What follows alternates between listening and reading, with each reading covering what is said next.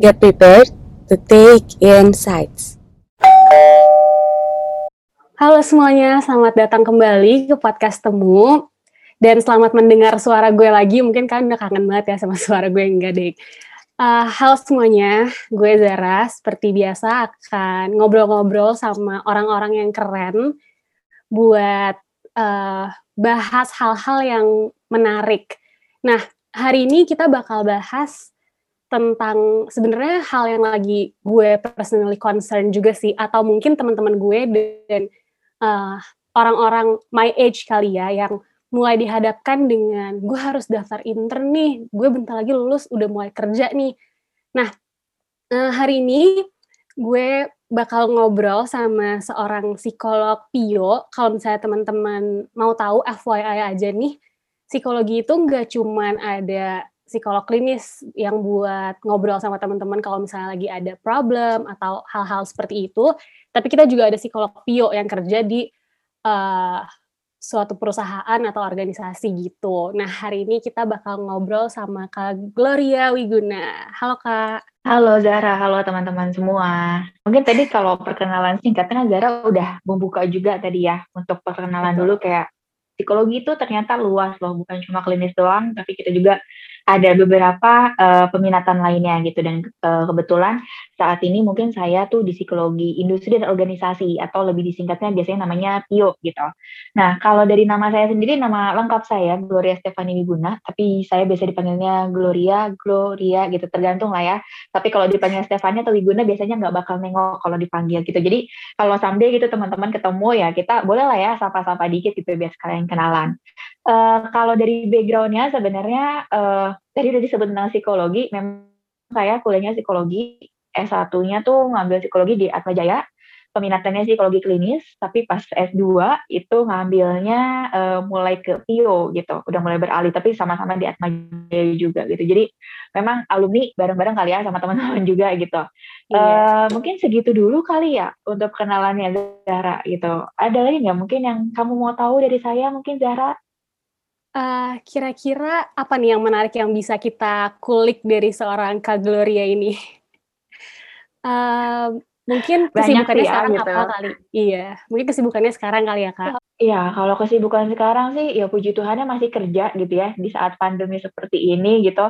Kayak teman-temanku sendiri banyak yang wah gue udah gak kerja atau gimana bersyukur sih masih kerja sampai saat ini dan karena di PO juga memang dari awal karir tuh di HR gitu selalu di HR mulainya lebih banyak sih mayoritas jadi rekruter ya gitu. Tapi generalis juga sempat kemarin hampir tiga tahun ngambil generalis gitu. Hampir semua hmm. tentang HR juga aku pelajari gitu. Jadi bener-bener deh ilmu yang didapat dari kuliah tuh dipakai banget di pekerjaan itu Oke, nah kalau tadi Kak Gloria bahas putar HR, kalau misalnya kerjanya di bidang HR gitu, sebenarnya HR tuh apa sih Kak? HR itu uh, mungkin sebagian orang familiarnya human resource gitu ya, atau ada juga kalau angkatan-angkatan pendahulu aku itu lebih taunya namanya SDM, sumber daya manusia. Jadi kayak ditanya, hmm. kerjanya di bagian mana sih HR? Nah, HR itu apa? SDM. Nah, baru mereka ngeh biasanya. Hmm. Bahkan ada yang bilang tuh kayak HR, SDM sama dengan oh di personalia ya gitu. Jadi sebenarnya tuh di luar sana tuh banyak banget bahasa-bahasa yang digunakan. Cuma memang yang saat ini kita sering pakai adalah HR sih, human resource gitu atau HRD lah ya, human resource hmm. development atau ada lagi namanya human capital gitu. Jadi udah lumayan banyak variasi nama sih gitu. Itu dari segi uh, gambarannya ya. Itu dan memang yang diurus ya manusia gitu, nggak jauh-jauh. Jadi basically uh, tetap psikologi berhubungan dengan manusia tapi di perusahaan gitu ya, Kak. Oh. Nah, berarti oh, ini menyangkut Jadi kalau kita ngomongin masalah psikologi, ya konotasinya jangan selalu ke orang yang bergangguan ya. Betul. Bisa juga tentang orang yang di kesejahteraan manusia di pekerjaannya, di kantor kayak gitu ya Kak, kayak yang sekarang mungkin sedang Kak Gloria ini lakukan. Iya. Nah, betul betul uh, banget. Jadi uh, secara psikologi itu luas banget deh. Oke. Okay. Nah, kalau misalnya HR ini seputar manusia berarti Kak Gloria ini juga yang megang ini ya. Uh, kalau misalnya aku misalnya mau mulai magang, terus aku daftar ke perusahaan-perusahaan, nanti akan berhadapan dengan HR atau Kak Gloria ini, benar bukan? Ya, betul. Karena gini, uh, balik lagi aku juga nggak tahu untuk beberapa perusahaan lain ya. Cuma beberapa perusahaan yang memang pernah aku bekerja di sana sebagai bagian dari HR-nya, itu uh, anak magang pun itu prosesnya, proses seleksinya itu kami samakan biasanya dengan karyawan. Cuma memang statusnya aja hmm. kan yang berbeda kalau misalkan teman-teman mahasiswa itu statusnya sebagai anak magang gitu ya atau karyawan magang tapi kalau misalkan yang memang fresh graduate yang memang mereka tujuannya mencari kerja kan jadinya karyawan gitu kan okay. itu sih tapi secara proses sih harusnya memang melewati uh, eh, HR dulu atau recruiter dulu at least Oke, nah ngomong-ngomong tentang proses rekrutmennya itu kak, kira-kira uh, buat aku dan teman-teman sekalian nih, mm -hmm. uh, biar kita tahu kalau misalnya aku biasanya um, mm -hmm. ngelamar uh, intern gitu, pertama aku harus uh, kasih CV aku dulu kan. Nah, setelah itu tuh prosesnya apa sih Kak biasanya kalau misalnya untuk Betul. itu? Oke. Okay. Nah, kalau misalkan kita lagi ngomongin step by stepnya dari proses rekrutmen sendiri, sebenarnya Zara ini bisa balik ke perusahaan masing-masing gitu ya. Mungkin yang aku bisa jelasin saat ini lebih ke gambaran cara idealnya dulu gitu. Secara proses rekrutmen gitu, secara gambaran besar ya, terlepas dari kalian tuh nanti untuk karyawan magang ataupun ketika kalian bekerja, itu pasti akan ada namanya proses screening CV dulu. Karena kan pasti kan kalian melamar gitu ya, sebagai seorang pelamar ngirim CV gitu ya resume kalian gitu ke perusahaan, perusahaan akan lihat gitu daftar riwayat hidup kalian. Kalau sesuai dengan kualifikasi, baru kalian akan diproses gitu lebih lanjut. Mungkin di, di telepon hmm. atau dihubungi gitu ya. Mungkin bisa jadi tahap pertamanya interview dulu dengan HR ataupun misalkan ada online test gitu ya. Kalau saat ini kan pandemi kita sistemnya online gitu ya. Ataupun Betul. misalkan ada tes dulu gitu psikotes dulu lah eh, atau misalkan screening tes pertama dulu itu mungkin. Nah, tapi memang secara proses pasti biasanya ketemu dengan HR untuk interview biar kita tuh tahu sebenarnya tuh kayak teman-teman itu uh, butuhnya apa sih? Mungkin kalau teman-teman yang magang kayak kalian tuh mencarinya uh, magangnya di departemen apa sih? Karena kan kalau kita ngomongin perusahaan itu kan punya departemen-departemennya kan punya banyak banget gitu. Contohnya kayak kalian di psikologi gitu. Ketika kalian ingin magang, biasanya kan ada yang pengennya magang misalkan di bagiannya HR juga gitu. Atau mungkin kalian pengennya tuh magang misalkan di bagiannya learning gitu atau misalkan justru di bagian marketing kan itu sangat memungkinkan banget gitu ya. Nah, itu biasanya uh, proses itu kan dilakukan oleh HR gitu. Kita akan nanya ke kalian, hmm. kalian kebutuhannya seperti apa untuk magang atau kalian udah misalkan kalian ada yang punya udah kebayang nih saya kayaknya kalau magang gitu mungkin sekalian pengen skripsi gitu ya jadi udah tahu nih kayaknya pengen meneliti tentang ini deh gitu. Itu disampaikan aja biasanya ketika interview bersama HR nah kalau sudah ketemu HR dan ternyata mungkin kalian magangnya itu bukan di departemen HR-nya juga misalkan lintas departemen gitu kayak tadi deh misalkan di bagian marketing gitu ya. Nah itu kemungkinan kalian juga akan interview dengan user ataupun calon supervisor lapangan kalian itu biasanya. Jadi hmm. sebenarnya kalau dari exposure-nya itu walaupun kalian statusnya magang, itu tuh kalian sebenarnya udah mirip-mirip ketika kan HR, interview dengan user juga gitu. Itu pasti akan ada proses yang dilakukan. Cuma memang mungkin kalau statusnya magang itu tahapan rekrutmennya karyawan. Contohnya misalkan kalau karyawan itu kan tes juga gitu ya, misalkan psikotes, biasanya kan ada tes teknis juga, atau misalkan ada sampai ke tahap itu, nggak sampai medik. Aku tuh pernah kerja di perusahaan uh, manufaktur gitu yang nomor satu ya hygiene gitu. Yeah. Jadi walaupun kalian statusnya magang tapi kalian tetap kita kasih tes kesehatan gitu. Jadi memang itu kalau kita lagi ngomongin masalah uh, stepnya step by stepnya untuk proses rekrutmen itu memang balik lagi sih ke perusahaan masing-masing. Cuma kalau misalkan kalian statusnya uh, masih magang biasanya memang tidak uh, secomplicated itulah untuk uh, tesnya gitu sih. Oke, jadi sebenarnya kalau misalnya buat kita um, mahasiswa-mahasiswa yang mau nyari nyari magang ini hmm prosesnya kurang lebih sama kayak karyawan mm-hmm. juga mungkin itu untuk mempersiapkan kita ketika nanti kita udah lulus kali ya kak jadi emang diperlakukan oh. serupa dengan karyawan gitu jadinya betul betul bahkan sebenarnya Zara kalau aku boleh uh, cerita gitu mm-hmm. kebanyakan perusahaan gitu aku nggak tahu ini ada efek dari pandemi atau enggak ya cuma kebanyakan perusahaan tuh sekarang memang kalau hiring justru lebih banyak mereka mulai dari anak-anak magang dulu atau internship dulu gitu karena mungkin ketika kalian magang atau internship perusahaan tuh bisa lihat oh anak ini tuh kerjanya bagus atau enggak ya gitu.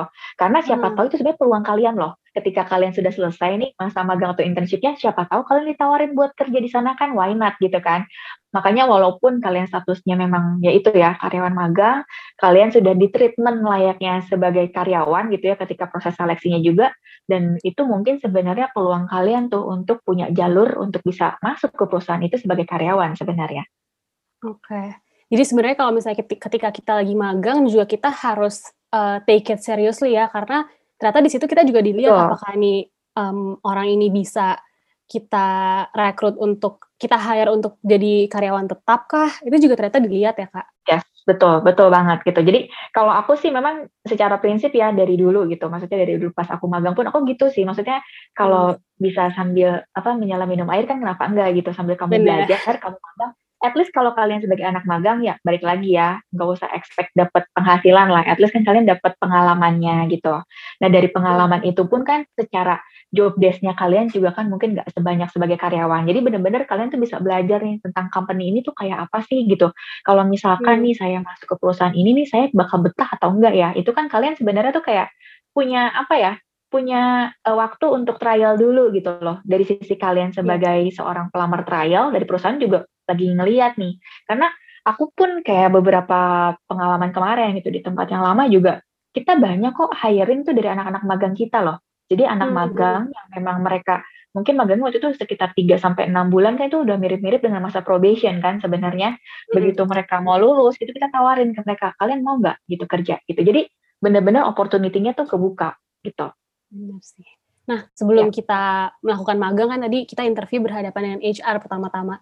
Nah, Betul. Betul. sebagai HR nih kak, dari kak Gloria sendiri eh, apa sih tips-tips yang kayak kira-kira ini perlu aku misalnya dan teman-teman aku yang lain yang mau daftar intern atau kerja itu bisa kita Mhm. persiapkan gitu kayak selain misalnya Hmm. CV atau background kita sendiri pastinya eh, apa sih yang kita perlu persiapin kak buat menghadapi kak Mhm. Gloria sebagai HR? Oke, sebenarnya sih sebelum mempersiapkan diri ke tahap interviewnya sih mungkin dari kalian yang harus siapin memang benar kayak tadi kamu sempat mention sih CV-nya Mm-mm. dulu gitu.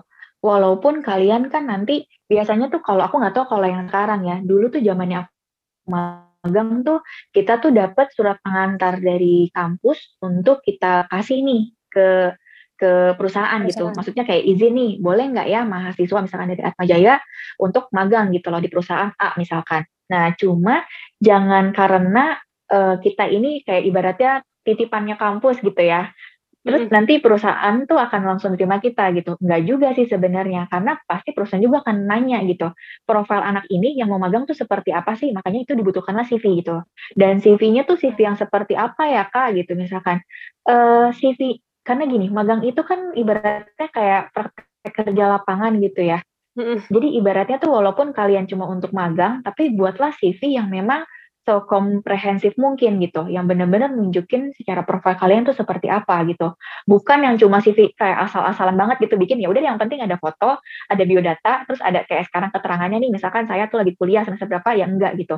Buatlah CV yang benar-benar bisa menunjukkan kelebihan gitu, kelebihan kalian tuh apa. Karena kalau kita bilang kelebihan kan ada kekurangan juga gitu ya sebenarnya. Benar. Cuma karena ibaratnya CV itu kan sebelum kalian ketemu sama recruiter, yang akan ketemu recruiter itu kan CV kalian dulu gitu loh. Jadi Mm-mm. bikinlah CV yang memang semenarik mungkin, tapi jangan sampai informasi yang kalian itu kayak over banget gitu loh. Maksudnya overnya dalam arti gini, mungkin saya eh, kepribadiannya gitu, orangnya itu adalah yang eh, saya suka mengerjakan hal-hal yang sifatnya tuh jelas gitu loh gitu kan. Sebenarnya kan dari CV Hmm. memang tidak terlalu terlihat gitu tapi kalian bisa bilang gitu. Misalnya eh, ketika kalian eh, infokan gitu kelebihan kalian apa sih? Misalkan kalian suka pekerjaan yang sifatnya terstruktur gitu. Saya bisa bekerja oh, saya punya sistematika dalam bekerja gitu. Jadi hal-hal yang secara eh, kami di recruiter ketika lihat CV kalian udah tahu oh ternyata Zara ini orangnya seperti ini loh. Oh ternyata Zara ini mungkin punya pengalaman organisasinya ini ini ini loh. Atau kalau misalkan teman-teman yang udah pernah punya pengalaman penelitian gitu ya ibaratnya itu boleh juga tuh tulis judul-judul penelitian yang kalian pernah susun tuh apa aja ya. Jadi ketika perusahaan itu ngelihat HR yang ngelihat apalagi kalau misalnya kalian ngelamar di perusahaan yang penelitian gitu ya. Misalkan tentang kayak tadi aku bilang tentang uh, industri pangan gitu. Mereka bisa lihat oh kalian tuh udah punya pengalaman loh di uh, penelitian tentang pangan. Jadi tuh apalagi itu yang notabene tuh kepake banget gitu sama mereka. Itu tuh kayak kalian tuh Hmm. lagi nyodorin diri kalian buat di hire sih. Bener-bener di hire-nya bukan sebagai magang doang ya. Bisa jadi Hmm. karyawan kayak yang tadi aku bilang. Itu dan itu CV itu penting jadi jangan meremehkan CV dan kalau ditanya ke aku CV yang bagus yang kayak apa sih kak gitu ya kalau dari desain itu kan kalian udah udah bisa ngeliat sendiri lah ya secara online browsing gitu udah kayak Iya. banyak banget tuh pilihan-pilihan desain Betul, CV. Tapi kalau aku secara pribadi, ya aku menekankan adalah pada konten yang kalian tulis pada CV kalian itu lebih penting dibandingkan desain. Desain itu menurut aku kan Hmm. lebih ke pemanis gitu. Tapi Betul. apa yang kalian tulis di CV itu adalah hal yang penting. Kayak tadi aku bilang, pendidikan kalian. Jangan sampai lupa nulis IPK kalian berapa. Jangan sampai lupa nulis uh, kalian itu tuh udah di semester berapa. Kalian masuk tahun berapa, kampus kalian di mana gitu. Kadang aku tuh kadang ya di HR itu di recruiter aku tuh bisa ngeliat orang yang CV-nya niat sama yang nggak niat tau nggak? Karena kalau yang hmm. niat tuh mereka ngasih informasinya tuh detail gitu, singkat, padat, jelas. Detail itu bukan berarti lengkap sampai berhalaman-halaman ya. Dia okay. bisa memberikan informasi yang singkat, padat dan jelas gitu. Kayak ibaratnya kalau kalian kuliah langsung dibikin suruh bikin ringkasan satu halaman, ya kayak gitu tuh bikin hmm. CV. Jadi kan CV itu kan sebenarnya riwayat hidup kita gitu selama kita menjalani kehidupan kita sampai sekarang tuh yang kalian rangkum dalam sebuah halaman. Nah itu pinter-pinternya kalian untuk menyusun itu. Jadi ketika orang ngeliat gitu, karena kan biasa dia kita tuh kalau di recruiter apalagi dalam proses rekrutmen, CV yang masuk itu kan ribuan yang harus kita proses setiap harinya.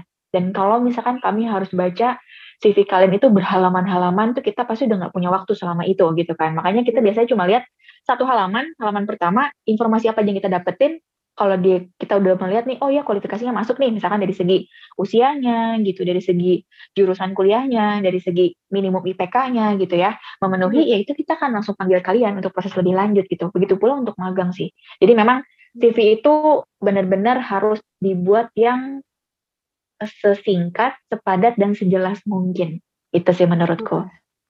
Jadi CV itu uh, kesannya kayak halaman yang menjual diri kita pertama kali gitu ya kak biar kayak uh, eh, HR HR itu bisa ngelihat kita gitu sih.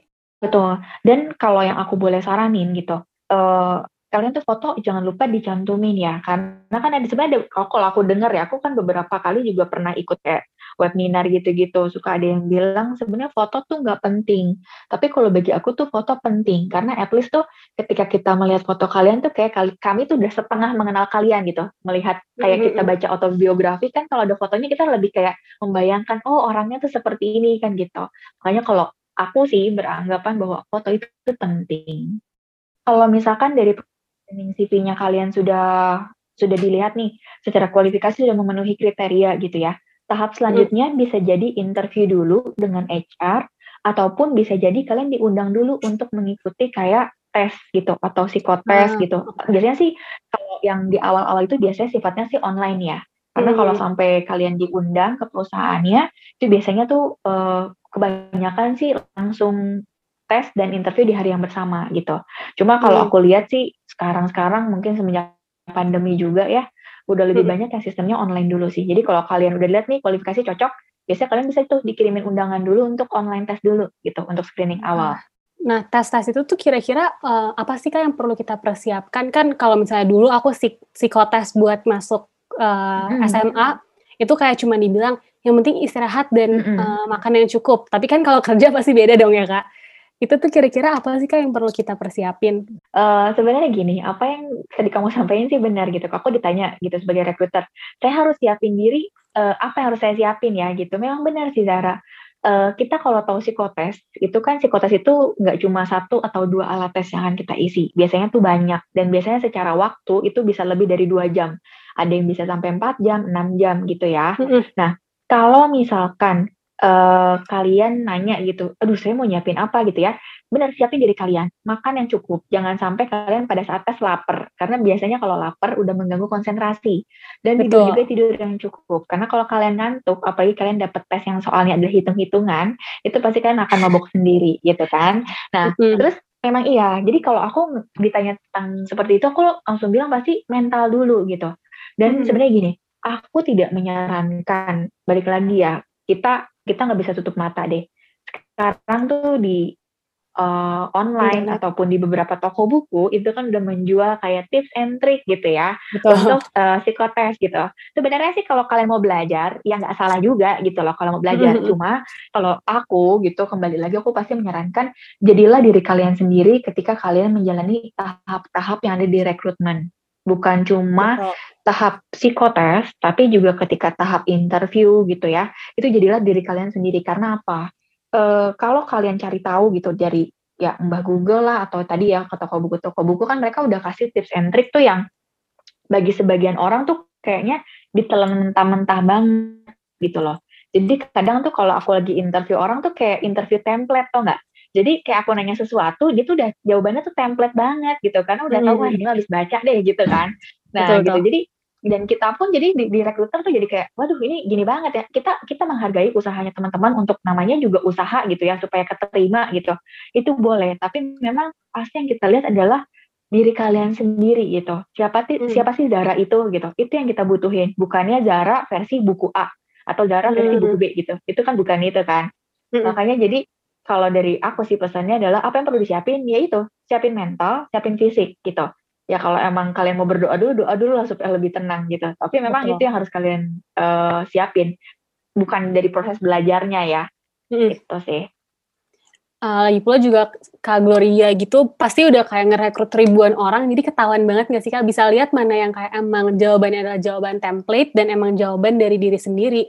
Itu kelihatan dong kayak pasti beda. Mm -hmm. betul uh, kalau misalnya dari pas proses interview sendiri nih Kak Uh, pasti aku mau kayak make a good impression dong kak, make a good first impression yeah. atau ya kasarnya aku mau menjilat sedikit lah biar kayak kelihatannya yeah. aku uh, a good person dan kayak suits buat uh, job yang aku mau gitu. Kira-kira tuh biasanya yeah. uh, HR HR ini tuh mereka maunya kayak seperti apa sih kak selain tadi uh, menjadi diri sendiri? Kira-kira ada hal-hal yang perlu kita perhatiin gak sih kayak misalnya gesture tubuh kah atau kayak kata-kata yang kita ucapin, penampilan? Hmm. Sebenarnya sih kalau ditanya mengenai hal itu ya karena tadi pas aku bilang jadilah diri sendiri kan memang kalian harus mm, ya menunjukkan diri kalian apa adanya gitu ya. Cuma kalau misalkan sebenarnya sih kalau aku boleh bilang gitu, uh, interview secara tatap muka dibandingkan dengan interview online itu agak beda gitu. Kayak sekarang kan okay. kita lebih banyak tuh secara recruiter lebih banyak kan interviewnya masih online gitu ya. Dan hmm. secara small small gesture itu yang kita bisa lihat adalah cuma sebatas wajah doang, mimik wajah. Dan anggota tubuh hmm. lainnya tuh kita nggak bisa lihat gitu kan. Padahal tuh kalau kita lagi interview tatap muka tuh kita bisa mendapatkan informasi itu lebih banyak dari Zara. Ya balik lagi ya mata kuliah observasi gitu loh. Kita yeah. tuh bisa ngelihat dari cara duduknya dia gitu kan, cara dia. Kan beberapa orang tuh ada juga yang kadang lagi ngomong kakinya digerak-gerakin cara dia duduk gitu kan postur hmm. tubuh dan lain-lainnya kita bisa lihat. Tapi semenjak online gitu memang kita juga perlu banyak penyesuaian gitu dari sisi rekruter. Dan memang yang kita lihat udah nggak bisa cuma ngelihat hanya sebatas gesture aja karena baik lagi ya ya kita ngobrol ini aja kan sinyal kadang hilang-hilangan gitu loh. Terlalu banyak faktor-faktor eksternal yang nggak bisa kita kontrol ketika kita dalam proses interview. Jadi memang lebih banyak kita lebih banyak ya. Ya ibaratnya kalau aku hmm, ketika interview anggap aja tuh aku lagi nggak ngelihat muka orangnya gitu. Kita benar-benar lagi buta banget sama orangnya tapi yang kita bisa dengar adalah dari apa yang dia ucapkan gitu. Jadi benar-benar hmm. menggali menggali informasi dari orangnya. Okay. karena balik lagi yang aku bilang interview online itu udah banyak faktor eksternal yang nggak bisa kita kontrol banget deh dan itu tuh benar-benar nggak bisa nunjukin jadinya gesture orang ini gimana ya gitu ya itu jadi kayak udah rada-rada bias sih Oke, okay, jadi karena uh, faktor online ini banyak kayak hal-hal eksternal yang nggak bisa kita amatin, jadi akan lebih fokus ke jawaban kita lagi ya, baik lagi. Betul, ke jawaban dan kita pasti akan compare juga dengan apa yang kalian tulis di CV kalian sih, gitu. Hmm. Jadi hmm, hmm. kan balik lagi ya, semuanya aku bilang CV itu akan menggambarkan kalian dan CV itu ibaratnya kalau kalian lagi bikin laporan deh tugas kuliah gitu, apa yang kalian tulis kan harus bisa kalian pertanggungjawabkan gitu kan. Hmm. termasuk CV juga. Apa yang kalian tuliskan di sana itu harus kalian bisa pertanggungjawabkan. Contohnya kalian misalkan uh, nulis kalian udah punya pernah punya pengalaman organisasi, pernah jadi misalkan ketua kepanitiaan gitu. Pasti kan ketika interview yang akan digali kan tentang pengalaman itu gitu loh. Jadi hmm. benar-benar tuh interview sebenarnya akan menggali banget deh, sesuai nggak ya apa yang kalian tulis dengan apa yang kalian sampaikan. Seperti itu. Hmm. Oke, okay, jadi ya harus jujur lah ya nulis CV kita memang mau menjual diri kita tapi jangan sampai yang kita jual bukan diri kita jadinya betul banget kalau aku sebenarnya kadang tuh kayak suka mengumpamakan kalau cari kerja itu kayak cari jodoh bilangnya kenapa karena balik lagi gitu loh kita akan menemukan pekerjaan yang cocok ya kalau kita emang kayak ada chemistry-nya gitu loh dengan pekerjaan tersebut kan kayak gini kamu ngelamar ke banyak perusahaan 100 perusahaan deh gitu kan hanya yang cocok dengan kamu yang akan manggil kamu. Sebenarnya kan seperti itu. Udah manggil pun kita masih ada proses interview lagi. Kita cocok nggak nih dengan yang interview kita? Atau ketika kita interview dengan user gitu kan. User itu kan biasanya calon atasan kita kebanyakan ya. Kita klop nggak ya ketika ngomong gitu loh dengan beliau gitu. Dan para user pun biasanya ketika proses interview dia akan ngelihat kalau saya punya anak buah kayak dia gitu kayak si kandidat ini, kandidat ini bisa nggak ya saya develop atau cara saya harus develop dia seperti apa ya gitu itu biasanya yang akan terjadi saat proses interview gitu.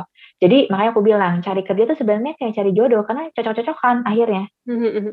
Jadi kalau misalnya kita mau apply kerja pun, um, kayak misalnya um, aku dan teman-teman aku sekarang, kita tuh kalau misalnya ngelihat kayak ada uh, job yang open bisa kita apply itu kita main apply apply apply aja gitu kak. Tapi kita nggak mikir ke depannya apakah kita akan cocok di pekerjaan itu atau enggak. Yang penting kayak uh, mostly orang-orang uh, di sekitar aku sekarang karena bener-bener lagi gencar-gencarnya nih nyari intern. Jadi kayak yang penting gue dapet dulu deh intern. Nah uh, cara akhirnya kita tahu kalau misalnya itu hmm. adalah job yang tepat untuk kita itu gimana sih kak?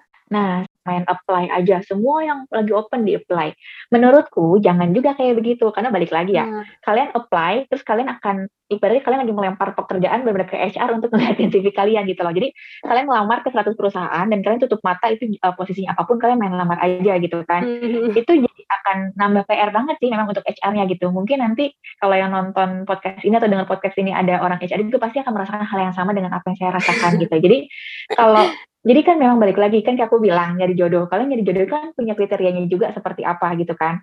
Dan kayak perusahaan itu atau pasangan kalian itu kan tahu nih kriterianya kayak apa. Kalau match kan jadi pacar, tapi kalau enggak kan nggak akan jadi apa-apa kan gitu. Nah kalau misalkan uh, kalian ketika ngelamar pekerjaan ataupun tuh sebagai intern gitu, menurut aku dibaca dulu gitu. Kayak job desk-nya apa ya, tugas tanggung jawabnya hmm. apa ya supaya ketika kalian diterima itu kalian memang sesuai atau jangan sampai nih secara kualifikasi tuh kalian masuk sebenarnya tapi pas dipanggil kerja itu maksudnya dipanggil untuk interview kalian nggak datang gitu kan jadi kan uh, sayang juga nama kalian gitu loh. Maksudnya kayak kesannya tuh bagi perusahaan tersebut nih anak mungkin mau main-main doang kali ya. Atau biasanya tuh yang kayak gitu tuh bisa berujung kalian tuh di blacklist oleh perusahaannya. Kan sayang hmm, banget dong. hmm, hmm. istilahnya maksudnya kayak kalian pengen cari kerja gitu tapi karena cara memulainya yang kurang sesuai sehingga itu akan menjadi bumerang untuk kalian sendiri gitu. Jadi makanya kalau menurut aku walaupun memang carinya untuk intern tapi kalau misalkan kalian bisa sesuaikan dengan apa yang kalian minati itu lebih baik gitu.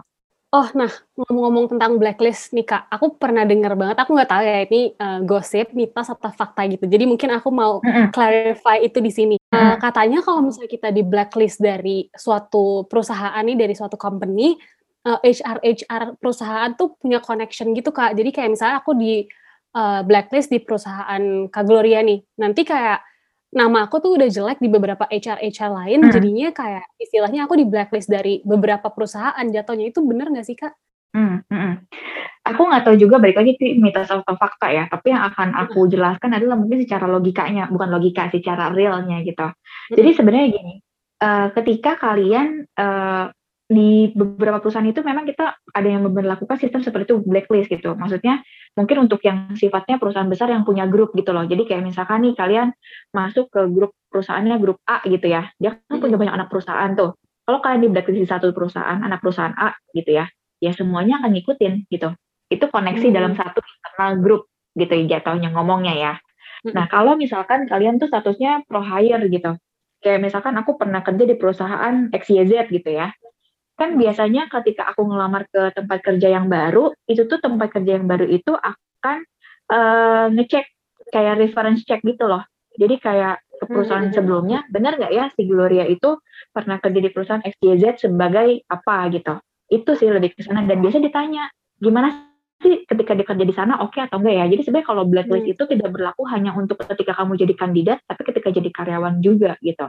Nah kalau yang berlaku untuk kandidat sih biasanya uh, lebih ke yang tadi aku bilang internal group yang biasanya punya punya catatan ya.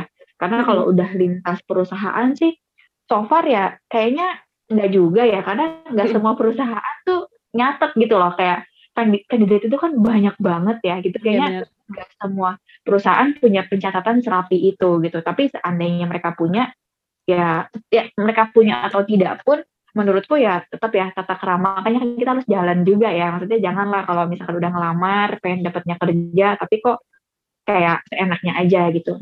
Mm-hmm. itu sih menurut aku ya. Secara maksudnya kalau aku mencoba untuk berpikir dalam faktanya ya realnya kondisi aktualnya.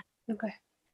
uh, nah kalau misalnya ngomongin tentang blacklist nih kira-kira tuh apa sih yang harus uh, kita sebagai calon karyawan hindari biar kayak uh, how to behave biar akhirnya kita nggak di blacklist dari suatu perusahaan gitu kak? biasanya yang menyebabkan kamu di blacklist itu adalah ketika misalkan kamu sedang diproses di suatu perusahaan gitu ya, dan ketika kamu diproses lebih lanjut gitu, kamu tuh nggak ada kabar. Contohnya gini, kamu misalkan sudah uh, keterima kerja nih di perusahaan A, kamu udah signing juga tuh, signing hmm. offering letternya. Eh, pada saat tanggalnya harusnya kamu masuk, kamu nggak ada kabar. Nah, itu biasanya penyebab blacklist loh. Karena istilahnya kayak, oh ini orang nggak komitmen untuk join sama kita gitu ya. Hmm. Jadi kalau aku sih sebenarnya itu kan satu. Tapi yang kedua ada lagi misalkan dalam tahap proses interview deh, kayak tadi aku bilang sekarang tuh kebanyakan orang karena aduh pengen banget nih dapat kerjaan gitu ya atau udah lama banget nih nganggur pengen kerja semua iklan yang terbuka di job portal dilamar gitu loh. Betul betul. Ketika dipanggil buat interview nggak datang, nggak datangnya hmm. bahkan nggak konfirmasi. Kalau aku gini prinsipnya, ketika aku melamar di satu perusahaan dan aku merasa bahwa pekerjaannya itu sesuai dengan apa yang aku cari, ya aku akan coba gitu. Tapi kalau aku merasa ragu, mendingan jangan dicoba dulu. Atau kalau mau mau tetap coba silahkan, tapi harus berkomitmen. Karena apa? Nanti kan pasti HR-nya akan telepon kamu, ngajak interview. Kalaupun kamu nggak berminat, pada akhirnya tidak berminat, infokan gitu. Jadi hmm. baik-baik lah istilahnya. Kamu udah ngelamar, terus ternyata kamu nggak merasa kayaknya, atau kamu sebenarnya udah dapat pekerjaan di tempat lain gitu. Bilang aja, maaf saya nggak bisa, untuk melanjutkan prosesnya karena memang sih udah terima di perusahaan lain itu kan bisa jadi yang penting tuh ada komunikasi aja gitu antara kita kandidat dengan rekruternya. Oke okay, oke. Okay. Jadi uh, kalau misalnya at the end, misalnya uh, kita apply ke dua company, terus dua-duanya diterima, kita pilih salah satu, ya at least mm-hmm. kita sampein aja gitu ya. Kalau misalnya uh, kita udah nggak jadi gitu, jangan kayak ghosting gitu ya kak. Iya betul. Karena kan dibilangnya kan kalau kemarin-kemarin tuh yang ramai kan HR yang ghosting ya. Kita juga sering di ghostingin sama kandidat gitu. Jadi kita mah udah gak sedih. udah terlatih ya kayak buat di ghosting. Terlatih gitu. Di telepon nggak diangkat-angkat, di WA nggak dibalas, udah gitu benar. Mereka bilang nyari kerja kayak nyari pacar. Bener sih. Bener juga. Uh, nah, kalau misalnya tadi kita ngomongin tentang kayak apply kerja nih, um, di balik lagi ke kalau misalnya aku bahas dari lingkungan aku banyak banget nih yang kayak ah gue pengen apply ke company ini ah gue pengen daftar ke sini ah. Uh, mostly tuh yang sekarang lagi uh, hits banget buat diomong itu company-company startup gitu kak. Betul. Uh, yang namanya tuh lagi naik daun banget lah semua orang lagi betul. pengen daftar ke company itu gitu kan ya. Ya kita anggap aja company A gitu sebenarnya ya. tuh ada bedanya nggak sih kak startup company sama corporate yang emang udah settle atau yang kayak hmm. ya udah besar gitu. Hmm. Sebenarnya yang terlihat perbedaannya signifikan tuh yang tadi kamu bilang Dara. Startup itu sama yang company yang udah settle pasti dari itu, dari segi aset yang mereka punya sebenarnya kan. Okay. Kayak kalau startup itu kan mereka lagi developing, ibaratnya kan masih baru mau nih mencoba mengembangkan gitu. Sedangkan kalau perusahaannya udah settle, biasanya mereka tuh udah udah punya pakemnya lah gitu loh. Udah ibaratnya tuh udah tinggal ya mengembangkan mengembangkan gitu kan. Makanya iya. kalau aku melihatnya sebenarnya kalau misalkan teman-teman fresh graduate gitu ya, biasanya mereka kalau tipe-tipenya yang memang senang memacu gitu ya, memacu uh, limit dari apa yang kita punya gitu, cobalah di startup gitu karena peluangnya di startup itu adalah kalian tuh benar-benar bisa mencoba banyak hal gitu. Bahkan mungkin ketika kalian melamar di posisi jabatannya sebagai jabatannya jabatan B gitu ya, bisa jadi yang kalian lakukan sebenarnya A, B, C gitu loh. Karena kan hmm. kan berarti itu mereka mungkin belum punya uh, struktur organisasi yang cukup jelas, belum punya job desk yang cukup jelas gitu, tapi visinya mereka adalah kita membangun sama-sama gitu loh. Sedangkan kalau perusahaan yang udah korporat gitu ya, udah korporasi gitu yang udah settle, biasanya tuh mereka udah punya sistem kerja yang jelas, mereka udah punya struktur organisasi yang jelas gitu ya. Jadi mungkin kita ibaratnya kita kalau masuk kita tinggal ngikutin gitu. Mm-hmm. Tapi kalau di startup kita develop sama-sama, tinggal kalian aja gitu. Kalian lebih cocoknya kerjanya di sesuatu yang sudah serba jelas atau serba yang memang e, belum begitu jelas, tapi kalian mau menjadi bagian dari pengembangan tersebut. Itu kan pilihannya di kalian. Jadi baik lagi emang kalau misalnya kita mau daftar kerja, research sebanyak-banyaknya cari yang cocok Betul. untuk kita gitu ya kak. Betul, betul banget. Jadi bahkan gini, yang aku perlu notice ke teman-teman atau ingetin adalah ketika kalian melamar di satu perusahaan gitu, jangan langsung main ngelamar aja. Memang kayak tadi kamu bilang tuh hal yang benar sih, riset dulu. Kayak hmm. perusahaan hmm. ini tuh bergerak di bidang apa ya? Atau bahkan kan sekarang nih Google itu kan kayak udah maha tahu gitu loh. Kalian ketik Betul. nama perusahaan langsung keluar artikelnya gitu. Bahkan aku pernah juga tuh coba kayak buka eh, nyari tahu tentang sebuah perusahaan tuh artikel tuh banyak banget bahkan review-reviewernya tuh banyak gitu loh itu Hmm. tuh yang bisa menjadi masukan bagi kalian ketika kalian ingin melamar di perusahaan tersebut gitu loh jadi biar kalian tuh nggak buta-buta banget karena biasanya review orang-orang ataupun artikel-artikel itu kan menggambarkan juga sebenarnya perusahaannya perusahaan yang berarti bidang apa sih atau seperti apa sih gitu Hmm. itu sih yang perlu kalian lihat karena aku pun pernah berapa kali gitu kayak nyari nama perusahaan kok nggak ketemu ya di Google kan kita jadi bingung sendiri ya ini tuh perusahaannya Iya. beneran ada apa enggak sih? Apalagi namanya yang kita nggak familiar gitu. Hmm. itu teman-teman memang perlu cari tahu karena jangan sampai sekarang kan juga penipuan itu kan udah banyak banget modusnya gitu. Jangan sampai tuh kalian tujuannya ingin melamar supaya dapat duit malah jadinya keluar duit gitu loh. Ibaratnya yang kayak gitu aja sih. Gitu. Jadi harus pinter-pinter lah untuk pilih pekerjaan Oke, jadi eh, kalau misalnya tips dari Kak Gloria emang harus riset dulu apa yang cocok buat kita. Terus eh, terakhir nih Kak, pertanyaan terakhir.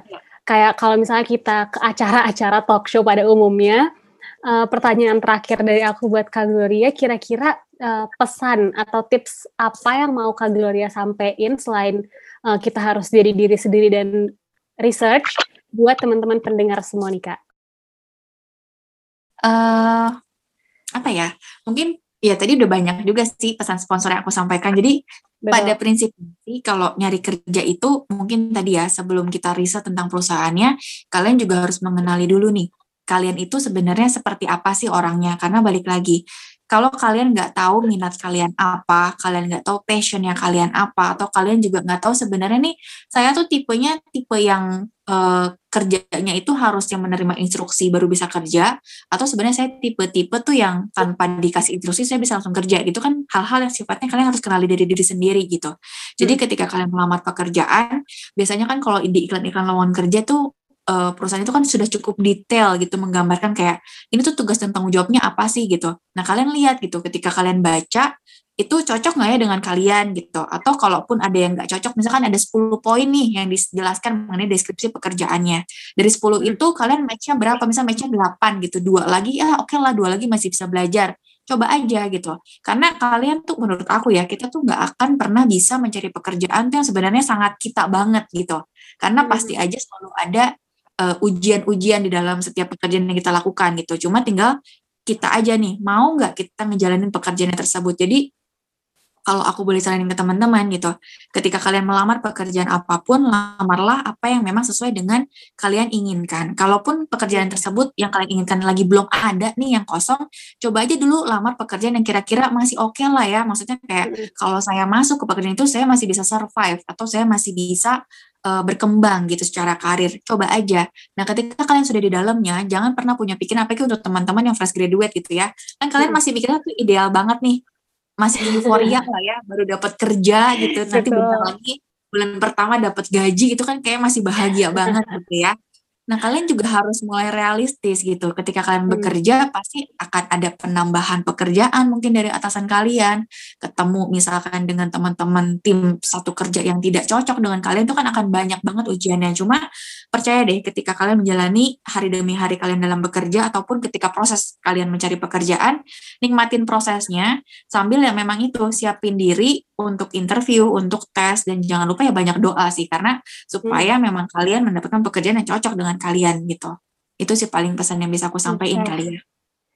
Wow, jadi buat teman-teman semua, first thing first adalah know yourself dulu ya kayak. Jadi kita harus kenal diri kita buat akhirnya kita tahu pekerjaan apa yang cocok buat kita.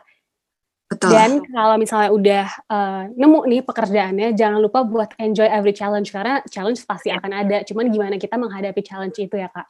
Betul. Wow, oke, thank you banget Kak Gloria. Ini bener-bener menurut aku bisa aku catat banget buat eh, ke depannya aku bakal interview-interview atau kayak daftar-daftar intern ini penting banget. Iya. Thank you banget Kak Gloria sekali lagi atas waktunya di tengah kesibukannya. Oke, buat teman-teman semua jangan lupa buat tunggu episode temu selanjutnya dan stay take insight. Thank you semuanya. Bye. Bye.